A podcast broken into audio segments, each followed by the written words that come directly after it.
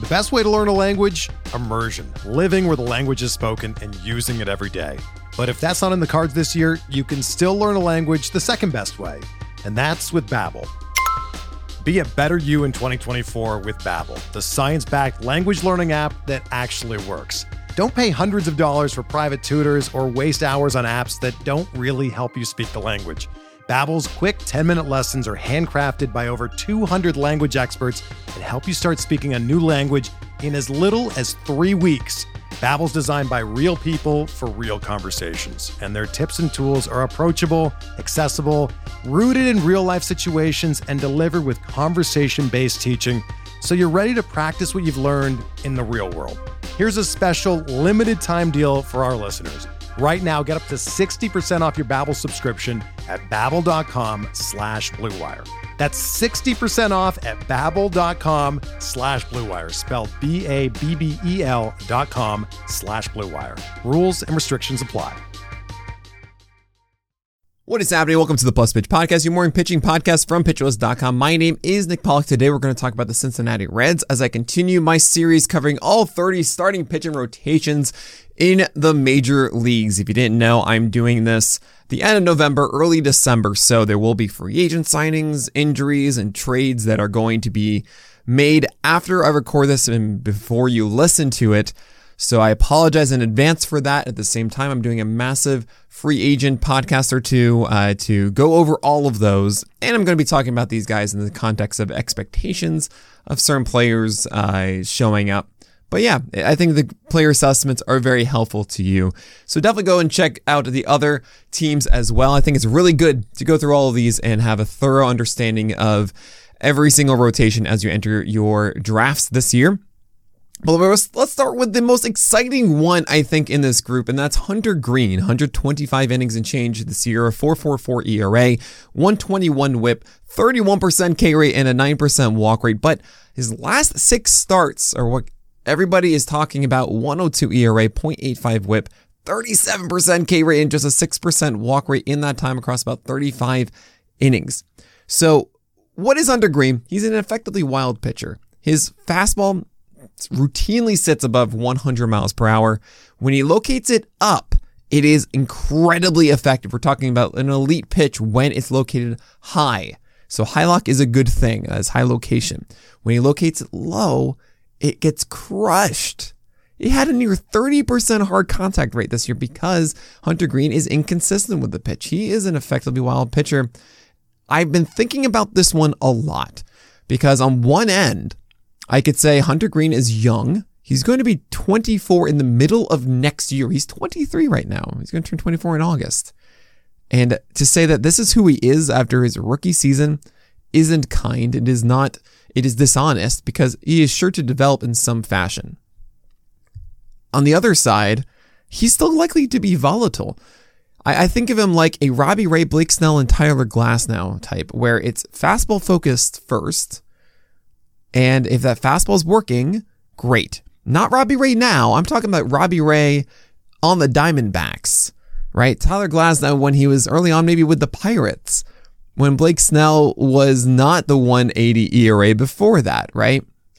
So I don't know if this is the year the Hunter Greene clicks into place. I think at some point he should, but he does seem like he's still figuring things out with his mechanics. I watched these these games when he succeeded at the end of the year, and Hunter Greene still was not an efficient pitcher. He was still putting fastballs in the wrong place, and Greene slider was wasted a lot, and then it would be executed well. It's likely to still be volatile next year. At the same time, 31% K rate, 125 innings. That added up to about 165 Ks in a very limited time. Imagine he goes 170 innings next year as the Reds just say, yeah, go and start as much as you want. Well, then you're probably going to get 200 strikeouts from Hunter Greene. And that's something to be said. 200 strikeouts at you know past the top 30 starting pitchers is not an easy thing to find. You likely will get it with Hunter Greene. Now, will it come with a bad ERA and a tough whip? I mean, again, Robbie Ray. It's the same kind of idea. Maybe Hunter, not Hunter, um, Matthew Boyd a little bit um, back in, in 2018, 2019. A little different. That was more slider focused than it is fastball focused. The point still remains. I don't know where I side on this one yet because Hunter Greene, again, volatile. I don't like getting headache pitchers where I don't feel like I know what to expect on a given day. He could be the premium cherry bomb. It could be one of those cases where he just figures it out. His high locations are consistent with the four seamer, which they were more so in those six starts than they were in the other starts of the year. Right? Those last six outings, his high lock was closer to 65%, 70%, as opposed to 50%. Big deal. That's a that's a good thing. Uh, I just I don't know what to buy into. Also, I should mention those six starts were against really bad teams. That was against the Marlins. It was against the Cardinals, against the Brewers, the Pirates, and the Cubs. Not pristine offenses. You could say the Cardinals were the toughest one. That's when he did have 11 strikeouts and zero walks. Still, Hunter Greene is not going to get the NL Central nearly as consistency ne- consistently next year. That could open to more trouble while he's still inside of Cincinnati. So Hunter Greene, I am likely not going to be as in as other people. To me, it's a dice roll. And I generally don't love doing dice rolls. I, I think you can find more consistent, good pitchers to chase, especially if Hunter Greene's going to be acting as your SP3 next year as opposed to like your 5. I'm all for the dice rolls at SP5, not SP3. That should be someone better.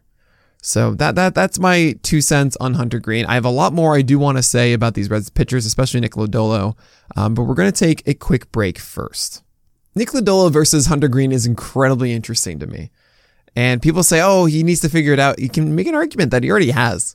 This final 77 frames of 2022, Nick Lodolo had a 292 ERA, 106 whip, and 30% K rate with a 9% walk rate. I mean, that's pretty dang good. Think of Andrew Heaney, but better and a discount version of a good Chris Sale. He's from the left side. That's easy for those comps. Is a low arm angle. It's a big sweeping breaking ball and a sinker that does remind me of Chris Sale with how much horizontal movement it gets. I I like this a lot. I do think that the sinker needs to be a little bit better commanded, a little bit too much of YM lock that is uh, middle height as opposed to high lock or low lock, right? High location, low location. His slider, though, it, man, it misses a lot of bats, and the changeup could return in a big way. About 10% usage last year. I think we saw some really nice moments with it early in the season. He kind of abandoned it a bit, and I think that could come back with more time and development. As like Greene, he's really young, and I think he does get better. Lefties cannot touch Nick Lodolo. His breaking ball down and away is incredibly hard to hit. And then the sinker jams guys inside. I remember watching the the Milwaukee Brewers game um, with uh, Nick Lodolo, and guys were twisting back as a right hander, um, as if it's about to hit them, and the ball would comfortably be on the inner half, not like on the black. Like actually, the full ball clearly over the plate, strike three. strike three when that's a high swing decision, right? They're expecting to swing in those cases, and they think it's going to hit them, and it doesn't. That should tell you just how much horizontal movement Lodolo is getting on his sinker. I mean, the lower arm angle does that. So it's incredibly hard to hit when he doesn't make it flat in the middle of the zone. If he does elevate that a little bit, he's going to be so successful with that pitch. The breaking ball is already an exceptional pitch. And then you have the changeup. Now, the walk rate is something that I am a little worried about. I think you are going to see some long balls from Nick Lodolo. I think you're going to see some volatility. I think the overall command is still better than Hunter Greene's. And this is where I go back and forth. They both had 30% strikeout rates this year. And they both had similar walk rates. And it's about who is better. I think the ceiling is ultimately better with Green if his command clicks. But I think the consistency will be more so there for Lodolo. So it's back and forth here. Uh, I think you're going to see Greene go before Lodolo in your drafts because of that ceiling, and I get that. And there's a part of me that thinks, yeah, maybe that is the right call. But I think Nick Lodolo is just kind of more solid and dependable. So I might be leaning there in my drafts uh, next year, but one of the two I'm okay rostering. It just depends at, at what point in your draft do you need to go and get them. And whatever one I get later is the one I'm going to go and draft. Now there's Graham Ashcraft, who is the, the number three on the squad. And I'll be honest with you, after Greene and Lodolo, it is a minefield. It, it, there's nothing really to like in Cincinnati. I have to imagine they get at least one, you know, like Kyle Gibson type. I think Gibson is signing with the Pirates or something along those lines. Fine, that makes sense, but that's the point I'm trying to make. Like you're Jordan Lyles. Jordan Lyles is to me like the perfect example. Uh, they'll get somebody just to eat innings on this team. I don't know who it's going to be. It's going to be somebody. Uh, granted, Ashcraft could be relied on a bit for this. 105 innings last year, 4.9 ERA, 1.42 WHIP, 15% K rate, 6% walk rate, only 24% CSW. And you would think that Graham Ashcraft would be a stud, right? 96 to 99 mile per hour cutters and sinkers. And he has a high 80 slider that screams ceiling and upside. And watching more Graham Ashcraft, I had a realization it's that his cutter dips as opposed to cuts. And why that's bad at a high velocity is that when you are throwing high velocity, hard pitches, you're trying to miss the bat up. You're trying to make it so that the ball gets delivered before the bat essentially gets elevated to the point to make contact, right? They're swinging, everybody swings with a slight uppercut. And that means if you're late, you're going to be under the ball. But if you have a dip on the pitch, you're essentially dropping the ball into the barrel instead of missing above the bat. You're hoping to go farther underneath it. You're trying to miss below the bat all of a sudden with the cutter. But if it's a small dip like it is with Ashcraft, that means it goes into it. And I think that's the issue here. If it was more of a cut, that is, instead of going down, it goes into the handle of the bat uh, to a lefty or to the end of the bat as a righty, that would work. I'd be cool with that one. But that's not really what it does. It does have a slight one, but it's more of a dip. And that is why you're seeing guys hitting this cutter more frequently and easier than than we want to see. The sinker is also not getting located as it should. You guys know me in sinkers. It's about going arm side, uh, inside to the same handedness. So like righties to righties, it should be jamming guys inside all day. Uh, I talked about Garrett Whitlock the other day doing the Aaron Nola method, which is backdoor, which is fine. I'm okay with backdoor sinkers as long as there's another pitch to complement it. But that's what uh, what uh, works for Whitlock is lefties going inside to them. That's fine. That, that that's okay. Front door for them. Ashcraft, it's just going too much in the middle of the plate far too often, and that's a problem. And I don't think Ashcraft is the epitome of command, unfortunately. So he throws hard, but he's not really putting them in the right place. It's more hittable than we want it to be. And there you go. That's why the cutter and the sinker are not that great. The slider is actually pretty good.